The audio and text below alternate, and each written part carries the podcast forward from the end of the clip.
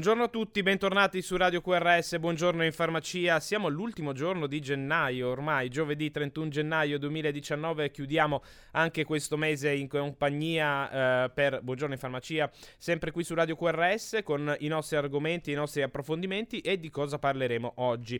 Nelle pillole di salute oggi parleremo del piede diabetico con, il professor Giuseppe De Rosa, docente di medicina interna all'Università di Pavia, poi rassegna stampa di settore con il farmacista farmacistonline.it. Infine parleremo nel Giro d'Italia in farmacia del Ribes Nigrum e, e, lo faremo con la dottoressa Matilde De Tommasis della farmacia De Tommasis all'Arenella Napoli. Molte volte abbiamo sentito nominare il Ribes Nigrum in tantissime occasioni e oggi vedremo in particolare proprio tutte le caratteristiche eh, di questo fitoterapico. Bene, questi gli argomenti del giorno, noi siamo pronti per cominciare come sempre con l'almanacco scientifico.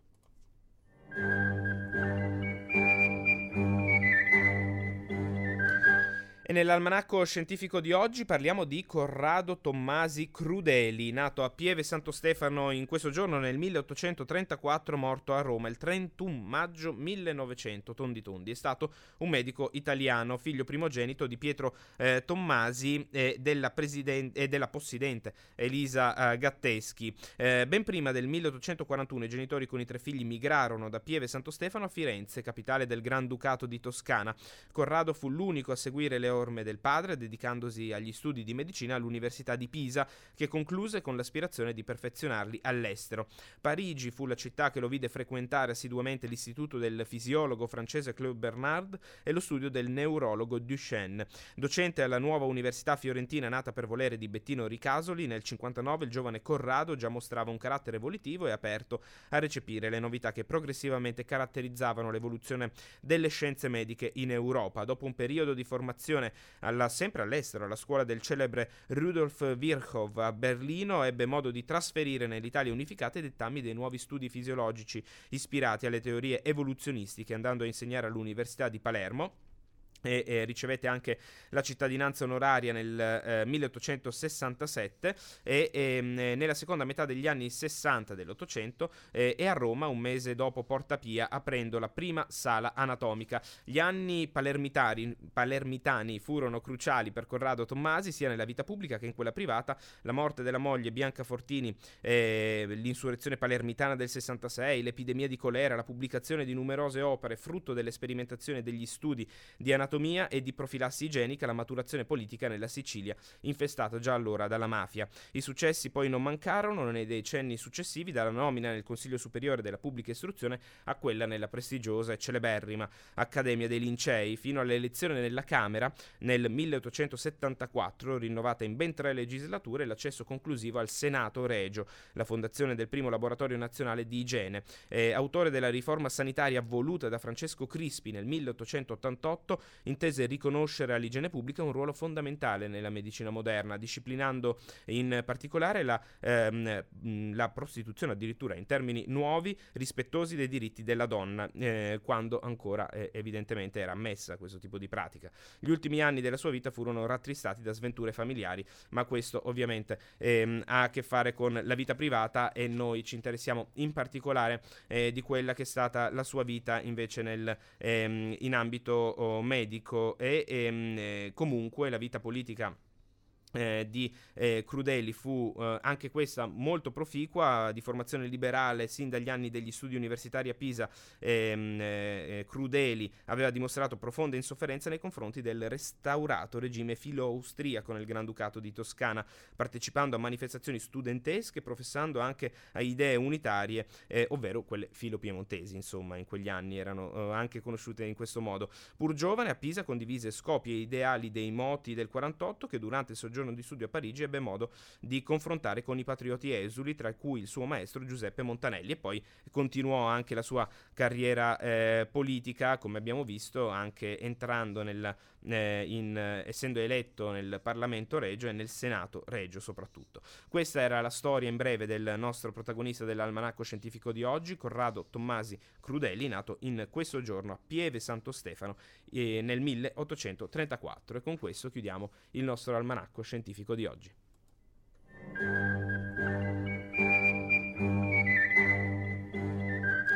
E mentre la redazione si mette in contatto con il nostro primo ospite, il professor Giuseppe eh, De Rosa, ehm, do qualche piccola anticipazione della rassegna stampa di settore di oggi. Innanzitutto, eh, come ogni giovedì barra venerdì, il consueto bollettino Influnet, eh, quasi raggiunto il picco influenzale, nell'ultima settimana registrati 725.000 casi e come sempre, come abbiamo visto anche nelle ultime settimane, il, l'aumento ehm, eh, interessano in particolare l'età pediatrica con un brusco aumento in questa settimana e poi eh, sempre la provincia autonoma di Trento, Umbria, Marche, Abruzzo, Campania e Calabria, le zone in, in, italiane più colpite da questo, eh, dalla, eh, dall'influenza, dalla, ehm, dal picco influenzale anche di questa settimana. E, e, poi parleremo anche di aderenza terapeutica perché è uno dei grandi temi che trattiamo molto spesso qui a Buongiorno in Farmacia in diverse, in diverse occasioni. Aderenza terapeutica, il 70% degli over 65 non segue le, mo- le, le cure in modo corretto. Per invertire la rotta arriva il progetto Io aderisco, tu che fai e mh, mm, vedremo più avanti esattamente durante nostre, la nostra rassegna stampa di settore di cosa si tratti. Sicuramente è importante promuovere l'aderenza terapeutica in generale eh, per quanto riguarda ogni singola terapia e, e vedremo i dettagli di questo nuovo progetto più avanti perché adesso è ora delle nostre pillole di salute.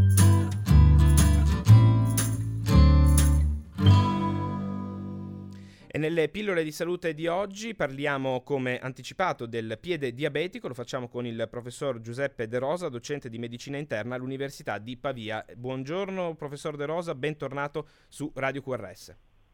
Buongiorno a lei e a tutti i nostri radio web ascoltatori. Eh, dunque, professor De Rosa, cominciamo direi con una, con una definizione sempre importante, eh, cominciare da qui anche a beneficio dei nostri ascoltatori che magari non hanno mai sentito parlare del piede diabetico. Cosa vuol dire il piede diabetico? Cosa configura questa condizione, professore?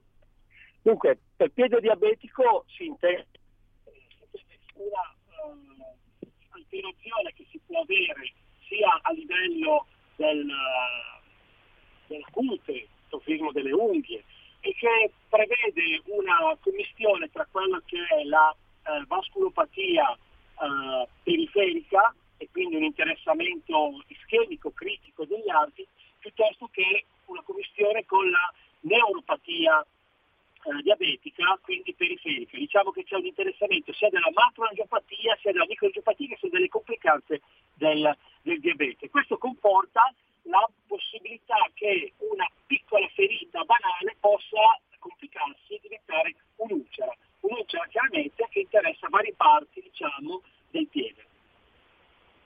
Ecco, professor De Rosa. E, ehm, sì, mi sente? Mi sente, professor De Rosa? E proviamo a ricontattare il professor De Rosa perché evidentemente c'è stato un piccolo, eh, un piccolo oh, fastidio tecnico e, ed è caduta evidentemente la linea, non eh, mi sentiva il professor De Rosa e, e mm, eh, lo ritroveremo fra pochi secondi. Come detto, ehm, il, ehm, la cosa che interessa particolarmente e che già ci ha detto in questi pochi secondi il nostro, il nostro ospite è che ehm, anche una singola piccola ferita eh, sulla cute del piede può far configurare ovviamente una, eh, la formazione formazione di un'ulcera nel caso ovviamente eh, si soffrisse di, eh, di, diabete. Vedremo poi anche ehm, se eh, il piede diabetico si configura in condizione di diabete di tipo 1, di tipo 2, in particolare eh, di diabete mellito eh, di, eh, di, tipo 2 e, e, poi ovviamente anche i sintomi, in che modo si effettua la diagnosi e in che modo poi ovviamente anche il trattamento. dovremmo riaverlo in linea. Professor De Rosa, mi sente ora?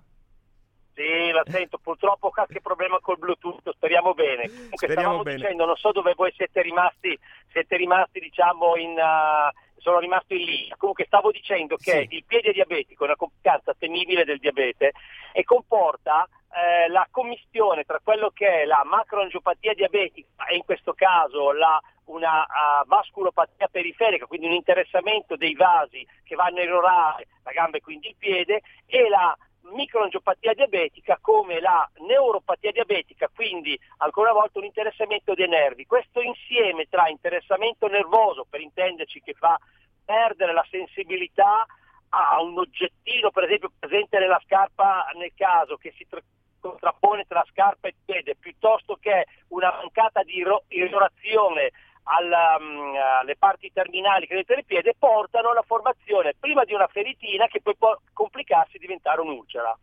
Ecco, professore, eh, piede diabetico, si parla, eh, mi pare di eh, intuire, di, ehm, dei casi in cui le persone dovessero avere il diabete di tipo 2, non di tipo 1. Eh, e quanto è frequente in questi casi, professore?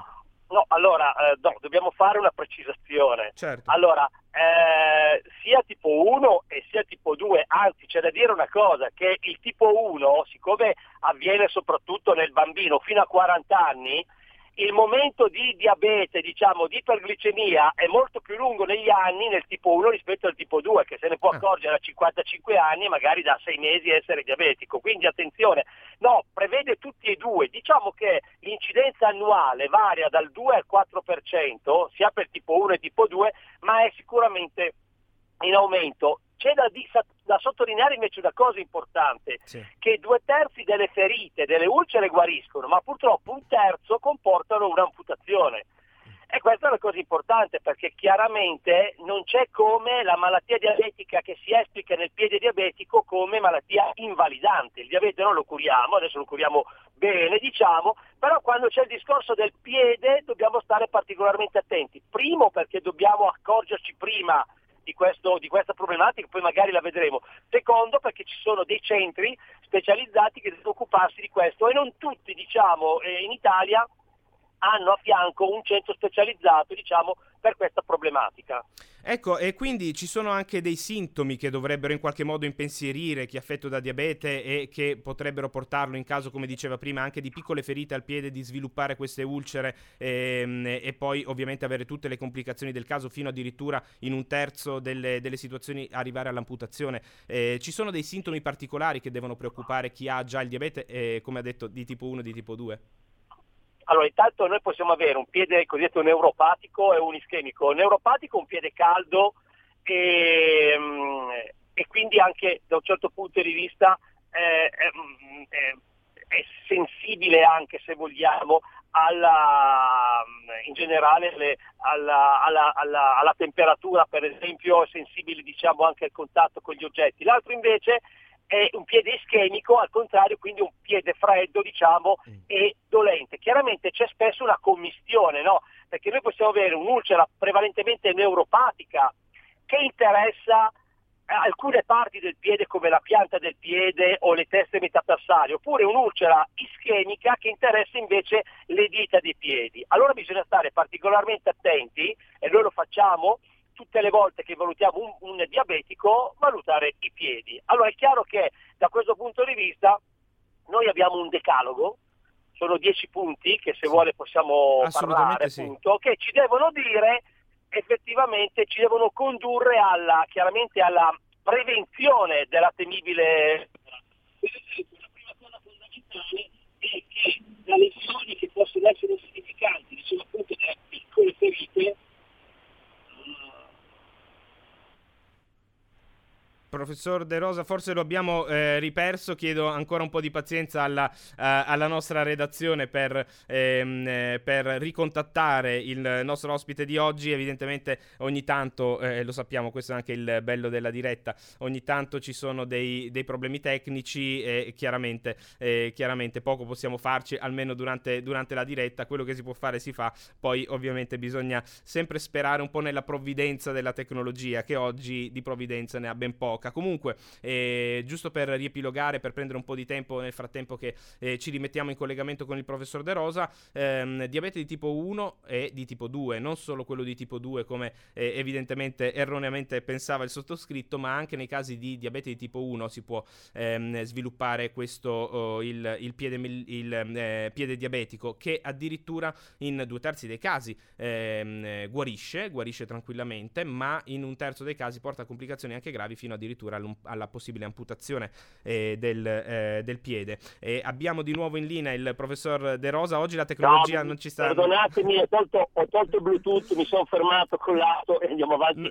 col telefono in viva voce. Non c'è problema. Allora, stavo dicendo, sì. chiaramente prima, prima, il primo punto diciamo, è valutare le, le lesioni insignificanti, sì. perché lesioni insignificanti possono poi voler dire chiaramente eh, diciamo, eh, grandi problemi. Quindi è chiaro non sottovalutare qualsiasi ferita.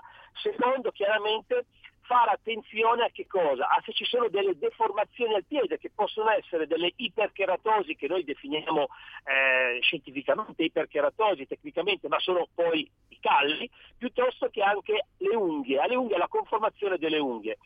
Poi come terzo punto diciamo bisogna chiaramente cercare di limare le unghie più che diciamo tagliare e se possibile devono, devono fare delle persone che sono chiaramente eh, ben ehm, eh, documentate su questo aspetto. Purtroppo qualche volta vediamo che qualche diabetico per esempio si affida a delle manicure, diciamo che tutto sommato mm, persone che si occupano di questi aspetti estetici che non sono però particolarmente attenti alle problematiche del diabetico. Chiaramente è quello di prendersi cura del piede ogni giorno, quindi lavare il piede ogni giorno in acqua però tiepida, quindi non fredda ma neanche calda, ma tiepida e possibilmente con un sapone neutro. Poi ogni giorno cambiarsi le calze, sembra una banalità, però sicuramente usare calze pulite. Poi chiaramente devono essere dei calzari, delle scarpe che devono essere comode, mai strette chiaramente perché possono creare conflitto con una parte per esempio che può presentare un'iperkeratosi, quindi un callo. Poi per esempio non portare le scarpe senza calze, questo è un problema che, si, che, purtroppo è presente soprattutto d'estate. Il diabetico deve stare attento, non uh, chiaramente camminare con piedi, a piedi nudi in casa, eh, ma neanche per esempio attenzione alla spiaggia. Quindi è chiaro che purtroppo ci vuole una protezione che possono essere anche delle, delle, de, delle calze. Poi ancora, per esempio, ogni, el, ogni giorno conviene che passi il piede, si massaggi con una, con una pomata, con una crema a base di lanolina per esempio, piuttosto che anche vaselina, ce ne sono in commercio anche dedicate per il piede, in modo tale da ammorbidire quindi il piede. E poi chiaramente se si hanno i cosiddetti piedi eh, freddi, eventualmente non eh, scaldarli con lo scaldino, portare con, a contatto con una fonte di calore, ma invece per esempio proteggersi con, eh, con, delle calze, anche quando si va a letto, insomma con delle calze di lana. Ecco, questi sono dieci punti molto semplici che però noi cerchiamo di applicare e di consigliare al nostro paziente diabetico e chiaramente il paziente diabetico a quale paziente diabetico, alle, diciamo, queste cure deve poi anche attenersi il paziente diabetico. Ecco, quindi questi sicuramente i 10 consigli molto utili per eh, evitare, immagino, e poi anche per dare sollievo anche al, eh, al, ai problemi che possono avere eh, i piedi dei pazienti diabetici e invece, professor De Rosa, in che modo si effettua la diagnosi e poi anche il trattamento. È complicato riuscire a capire che ehm, si sta sviluppando nel paziente diabetico un piede diabetico e poi come, come allora, curarlo? Mm, assolutamente no, perché intanto la, la, la, l'esame ispettivo del piede ci permette di vedere, ad esempio se c'è un callo, se c'è una zona di conflitto, le unghie come sono, se le unghie per esempio, perché l'aspetto sono uh, più eh, gialle, che vuol dire che per esempio c'è una micosi, quindi quell'aspetto istettivo è importante. Dopodiché si può fare semplicemente l'indice ABI, che è il rapporto caviglia braccio, quindi la pressione semplicemente, se il valore è al di sotto dello 0,9, già questo è indicativo, bisogna stare particolarmente attenti al rischio, poi ancora semplicemente un Doppler arterioso degli arti inferiori ci permette di dire com'è la vascolarizzazione chiaramente, poi se vogliamo possiamo anche eventualmente fare, consigliare una elettromiografia degli arti inferiori per vedere anche com'è la sensibilità e quindi la parte nervosa, dopodiché è chiaro che nel momento in cui si sviluppa una ferita ulcera bisogna curarla chiaramente.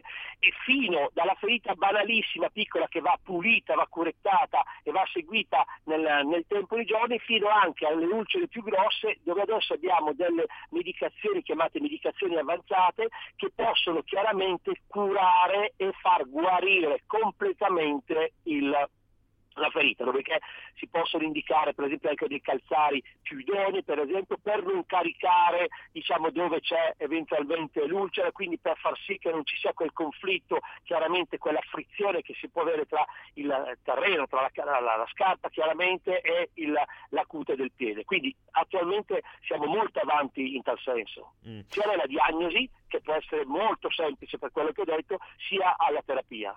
E mi pare di capire anche, visto il decalogo per quanto riguarda la prevenzione, che sicuramente è sempre un fattore importante. Si può quindi prevenire questa condizione del piede diabetico? Per si quando... può assolutamente prevenire. Tutti i giorni vediamo i pazienti, valutiamo i piedi, ci sono anche degli infermieri dedicati, stanno nascendo dei centri di vulneologia che si occupano quindi delle ferite e sappiamo che il paziente diabetico è più a rischio. Quindi assolutamente la prevenzione è fondamentale e anche la sensibilizzazione, come stiamo facendo noi per esempio nella nostra web radio. Nel senso parlare di questi aspetti che qualche volta sono un po' negletti anche nel paziente diabetico. Assolutamente, e non bisogna eh, sottovalutare anche questo, eh, questa possibile complicanza della, eh, del diabete, anche perché... Eh, la più temibile. La, la più, temibile. temibile. Beh, anche perché, come diceva prima, due, eh, certo. infatti un terzo addirittura ehm, arriva, sì. arriva, a perdere, a perdere il, proprio, il, proprio, piede, insomma, a causa del, eh, delle ulcere che si formano. Professor De Rosa, io la lascio al suo, al suo viaggio viaggio verso il lavoro. La ringrazio per, per essere stato con noi.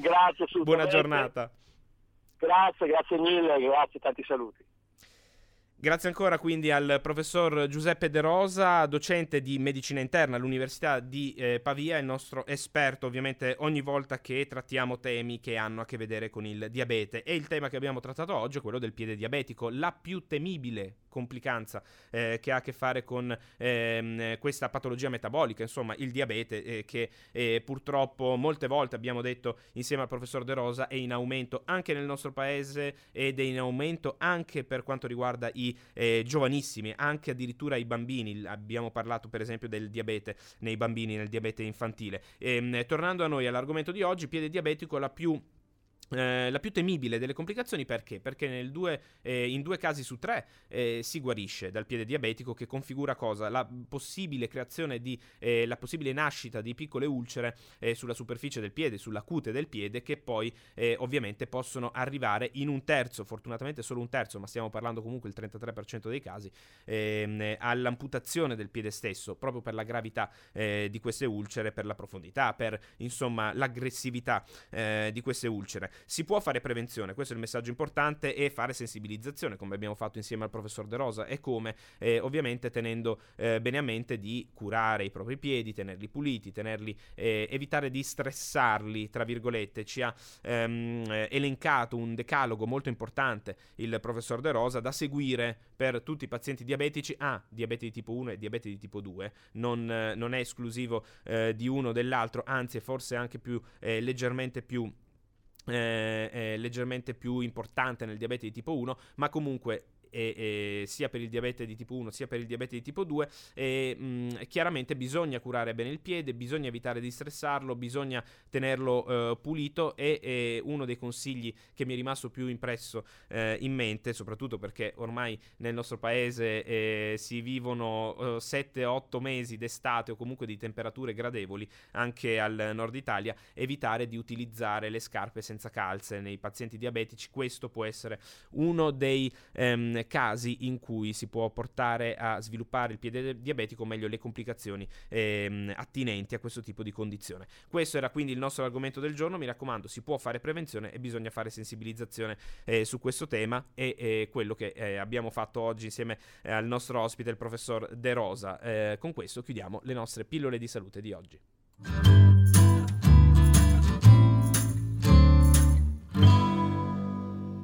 E siamo arrivati alla prima pausa musicale del giorno, 8 e 26 minuti di questo 31 gennaio, eh, giovedì 31 gennaio 2019, quasi finita la settimana, gli ultimi sforzi e, e poi sì, e, avremo insomma a nostra disposizione il weekend, ma comunque ehm, prima di eh, andare in pausa vi ricordo come sempre che su Facebook non possiamo trasmettere la nostra musica, quindi se volete eh, ascoltarla potete eh, dirigervi su radioqrs.it e ehm, cliccare in alto a sinistra il tassino play e cominciare ad ascoltare il nostro nostro streaming audio, potete farlo anche tramite le applicazioni ufficiali di Radio QRS per dispositivi iOS, per dispositivi Android. E, e chi ci ascolta in streaming invece sappia che siamo anche in diretta video su QRS qui Radio Salute sulla pagina Facebook ufficiale della nostra web radio. E ehm, a tutti ricordo che sia su Facebook sia sul sito sia sulle applicazioni ufficiali sono disponibili i nostri podcast delle puntate precedenti e anche molto precedenti perché abbiamo caricato tutto il nostro storico eh, di Buongiorno in Farmacia e quindi potete ovviamente riguardarle e riascoltarle. Bene. Ora eh, sì, un po' di musica, andiamo a farci un caffè, noi ci, ritor- eh, ci ritroviamo qui per eh, la rassegna stampa di settore fra pochi minuti.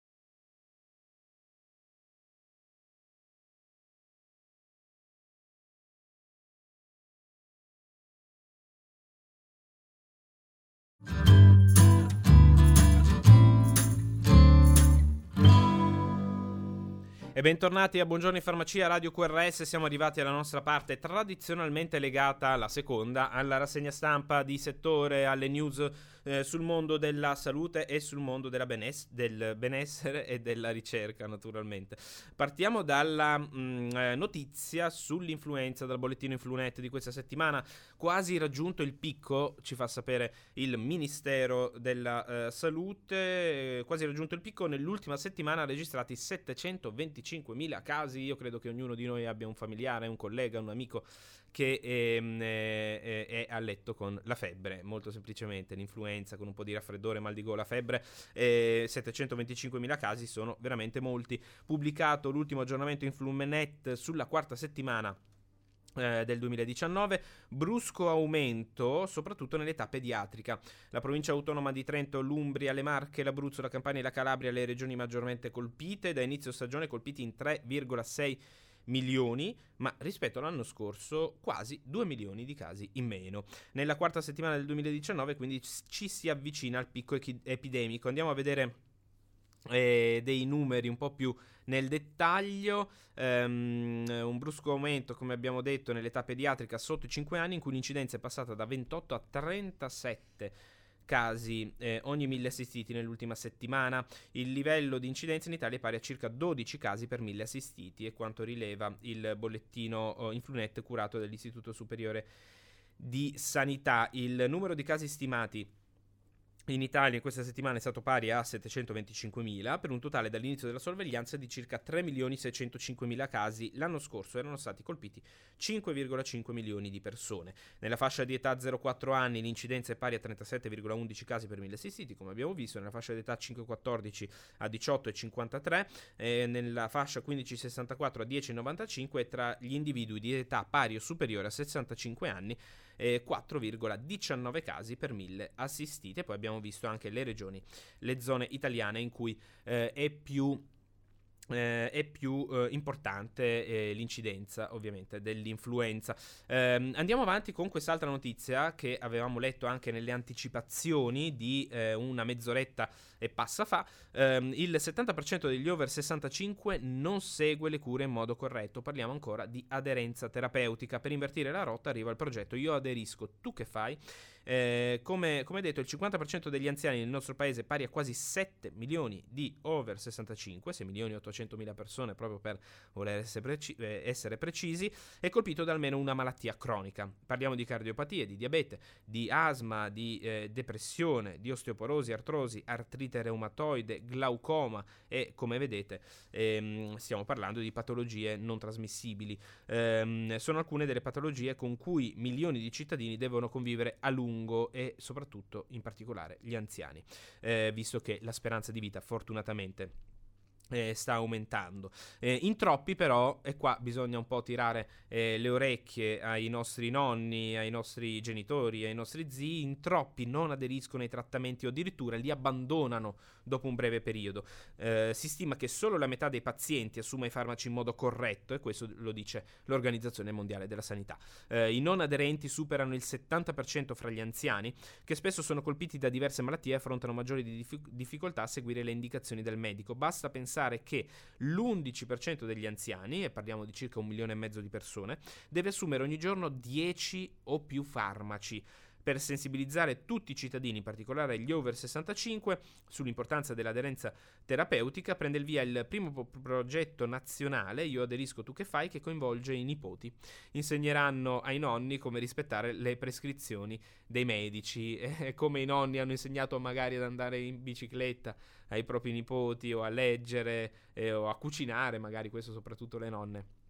E I nipoti eh, insegneranno qualcosa ai loro nonni. L'iniziativa presentata eh, ieri al Senato è promossa dal Comitato Italiano per l'aderenza alla terapia, che riunisce società scientifiche, medici, farmacisti, infermieri, istituzioni e associazioni di pazienti, quindi stiamo parlando di tutte le categorie professionali e non che ehm, eh, lavorano in ambito, in ambito, medico. È già online il portale www.ciat e CIAT è l'acronimo di Comitato Italiano per l'aderenza alla terapia.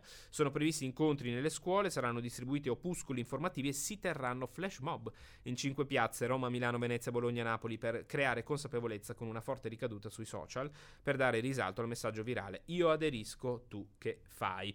Eh, il problema dell'aderenza non riguarda solo i farmaci, ma anche i consigli per adottare uno stile di vita sano, non fumare, seguire una dieta corretta, svolgere attività fisica costante. Bisogna inserire anche questi dettagli, questi, questi consigli eh, di eh, benessere ovviamente all'interno del, eh, del decalogo, potremmo quasi chiamarlo così, eh, eh, che ha a che vedere con l'aderenza terapeutica.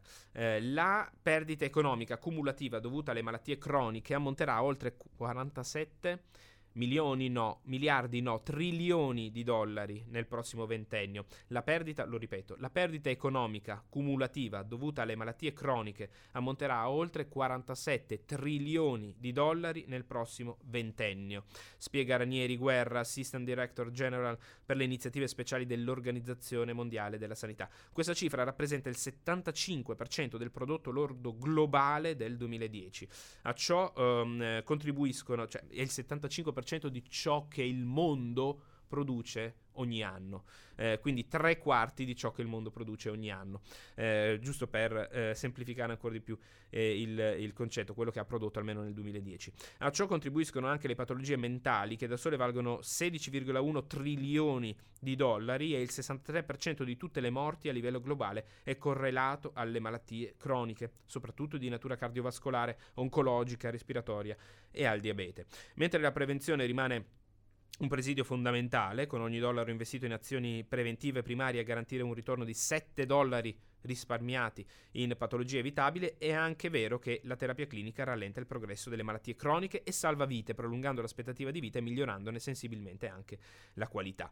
Eh, la scarsa aderenza alle prescrizioni del medico, ehm, eh, la scarsa aderenza alle prescrizioni del medico è la principale causa di non efficacia delle terapie farmacologiche ed è associata a un aumento degli interventi di assistenza sanitaria. Quindi, insomma, la prevenzione per non ammalarsi, prendere le medicine per star meglio. Questa è una, una regola di buon senso che deve valere sempre e deve essere seguita sempre e, e per far sì che la ehm, eh, sensibilizzazione su questo tema possa aumentare eh, è stata quindi organizzata questa eh, iniziativa. Io aderisco tu che fai estremamente estremamente in, eh, importante e sicuramente ne parleremo anche qui eh, su Radio QRS. Ehm, vediamo di eh, concludere con una o altre due notizie. Abbiamo parlato anche delle patologie ehm, mentali, insomma, che valgono 16,1 trilioni di dollari, lo abbiamo letto proprio poco fa. Per quanto riguarda la demenza, le demenze, è stato aggiornato, eh, c'è stato l'aggiornamento delle linee guida ehm, per diagnosi, trattamento e supporto dei pazienti. In Italia, secondo i dati del Ministero della Salute, i pazienti affetti da demenza sono oltre un milione, di cui 600.000 con malattia di Alzheimer e in continuo aumento per l'invecchiamento della popolazione. Circa 3 milioni di persone sono coinvolte direttamente o indirettamente nell'assistenza dei pazienti affetti da demenza, i cui costi sociosanitari sono stimati tra i 10 e i 12 miliardi di euro l'anno. Il presidente della Fondazione Gimbe, Nino Cartabellotta, sostiene che la demenza rappresenta una rilevante eh, emergenza sociosanitaria con enormi implicazioni economiche e il suo impatto nei prossimi anni sarà condizionato, oltre che dall'invecchiamento della popolazione, anche da un'assistenza ad oggi non ottimale. Infatti, se da un lato circa il 50% delle persone affette da demenza non riceve un supporto adeguato dopo la diagnosi, dall'altro un paziente su tre non viene diagnosticato, impedendo alle famiglie ad accedere ai fondi eh, per la eh, disabilità. E, e, e, ehm, e quindi come detto sono state anche aggiornate le linee guida del mm, eh, NICE eh, o NICE perché eh, l'acronimo viene dall'inglese National Institute for Health and Care Excellence ehm, coinvolgere i pazienti nelle decisioni clinico-assistenziali diagnosi, valutazione iniziale in setting non specialistici coordinamento dell'assistenza, interventi sanitari terapia farmacologica della malattia di Alzheimer eccetera eccetera eccetera. E poi av- ovviamente anche fondamentale il supporto al caregiver, ehm, tutti i punti del, di questo decalogo che sono, ehm, parlano anche del trattamento dei sintomi, ovviamente, e dei sintomi non cognitivi, farmaci, ehm, e, e, ehm, cercare di capire quali siano i farmaci che possono causare un deficit cognitivo, eh, eccetera, eccetera, li trovate sul farmacistaonline.it e, e chiaramente è importante conoscerli, ovviamente nel caso in cui un nostro congiunto avesse eh, un, eh, una demenza o una patologia di Alzheimer e, e chiaramente è importante anche eh, cercare di eh, seguire i, i, consigli di questo decalogo del NICE. in ultimo, Grillo, eh, la ministra Grillo a Chieti, le persone muoiono per il morbillo e la meningite, non per i vaccini, non si faccia disinformazione su questo, questa è la presa di posizione della ministra ehm, eh, Giulia Grillo. Con questo chiudiamo quindi nostro, eh, la nostra rassegna stampa di settore di oggi, una ehm, ovviamente la sigla di chiusura, poi un'altra pausa musicale e torneremo fra poco con il Giro d'Italia in farmacia e la nostra dottoressa Matilde De Tommasi. Sa fra poco.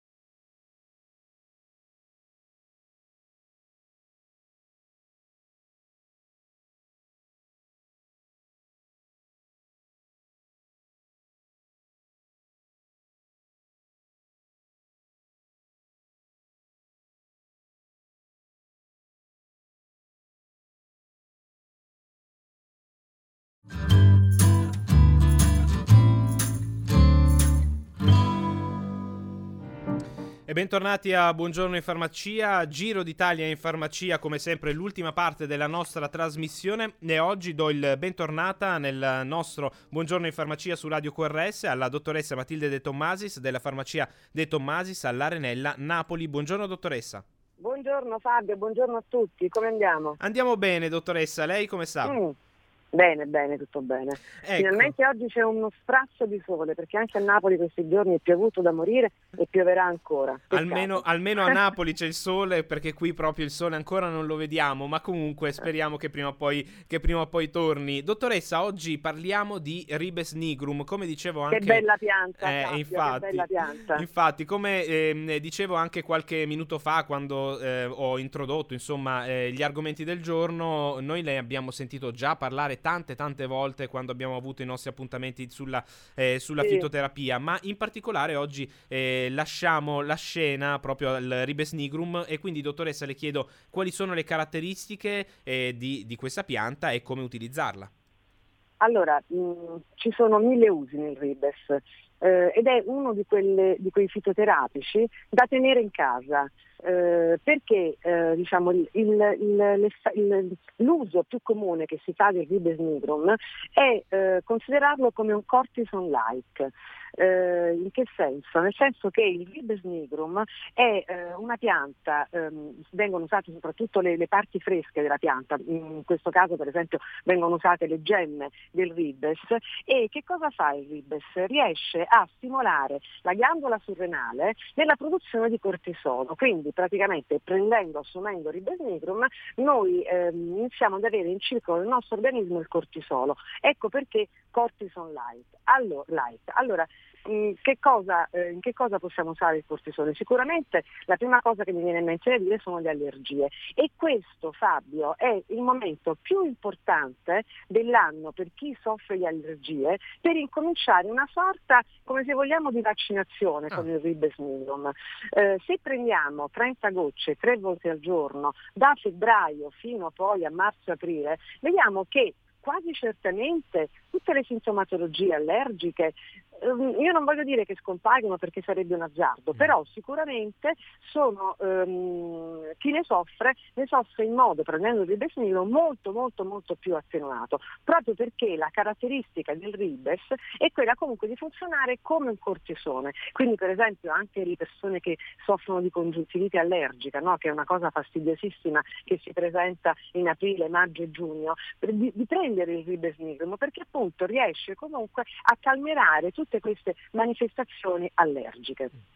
Poi che cosa possiamo, ehm, che cosa possiamo usare di Besnigrum? È fondamentalmente, essendo appunto un cortison-like, è un antinfiammatorio. Quindi tutti quelli che sono i dolori reumatici, i dolori articolari, vengono, possono essere curati con il Ribes, che comunque ehm, non ha tutte le controindicazioni del cortisone, logicamente. Attenzione perché anche il Ribes potrebbe avere delle controindicazioni a chi per esempio soffre di ipertensione, il Ribes non deve essere dato. Oppure per esempio alle persone che comunque possono avere dei problemi ai reni, dato che è un grosso, è un grosso depuratore il Ribes nigrum, eh, quindi andando ad agire come drenante e come depurativo è logico che comunque chi soffre eh, di eh, problemi ai reni potrebbe avere dei fastidi. Quindi vedi Fabio che comunque il Ribes è un qualcosa da tenere eh, in casa perché appunto agendo come un cortisone è un potente antinfiammatorio laboratorio.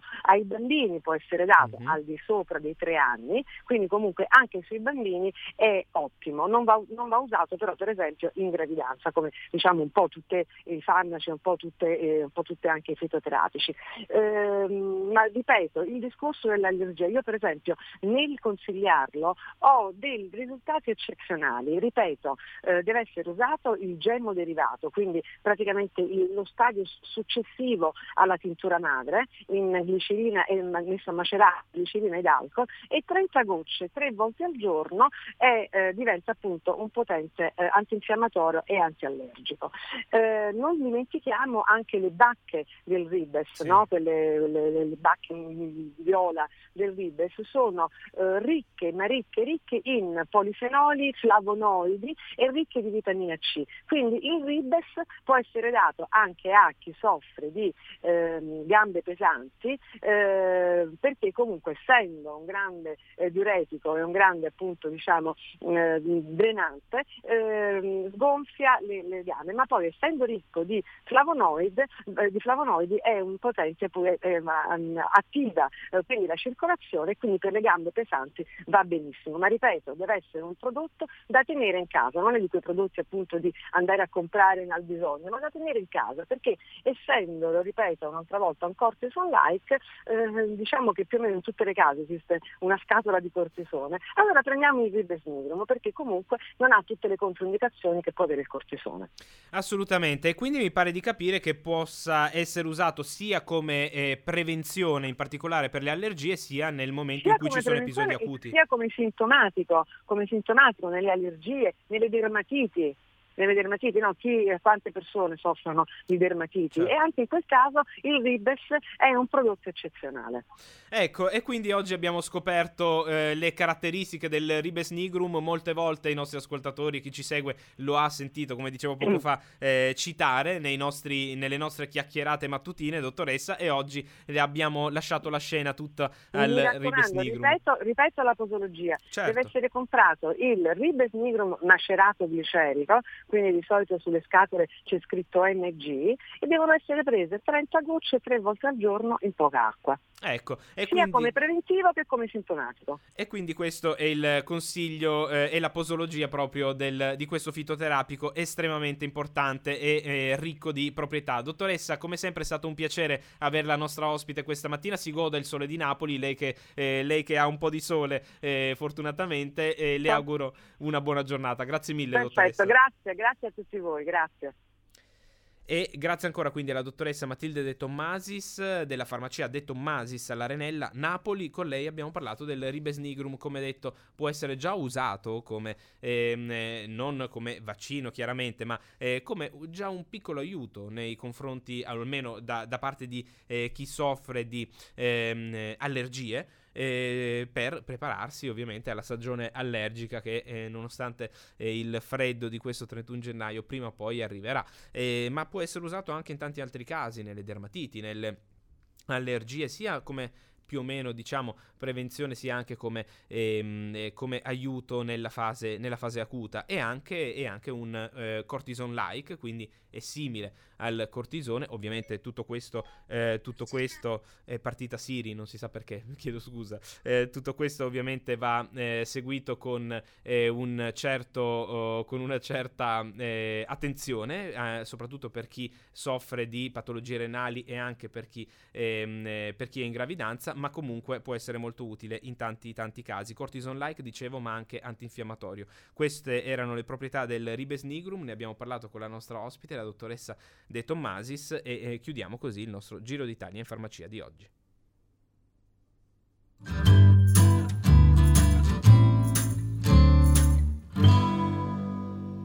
Abbiamo ancora qualche minuto a nostra disposizione per quanto riguarda eh, la diretta di oggi, di questo giovedì 31 gennaio, eh, e possiamo leggere per esempio un altro paio di notizie della rassegna stampa di settore di oggi. Eh, ne abbiamo una eh, sul potenziamento della farmacovigilanza e la maggiore comunicazione, questi sono le, eh, dire, gli obiettivi di AIFA ehm, eh, con il programma dell'attività del 2019. Come detto, mh, potenziamento della farmacovigilanza, maggiore comunicazione, trasparenza e celerità nelle risposte sull'equivalenza terapeutica.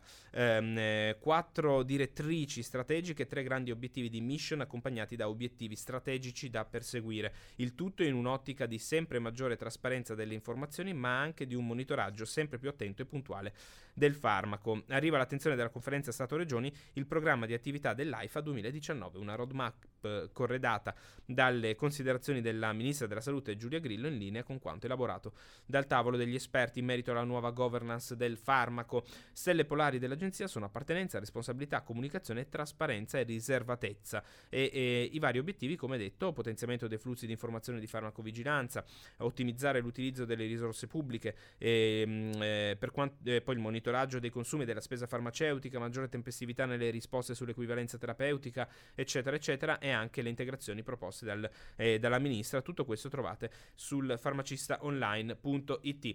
Siamo arrivati ora sì alla conclusione del nostro Buongiorno Farmacia di oggi. Non mi resta che ricordarvi gli argomenti di domani. Domani parleremo di acne e isotretinoina eh, con il dottor Diego Orsini, specialista in dermatologia, un farmaco molto potente contro l'acne, ma con delle importanti, ehm, eh, con delle importanti eh, indicazioni terapeutiche perché non può essere usato sempre e da tutti.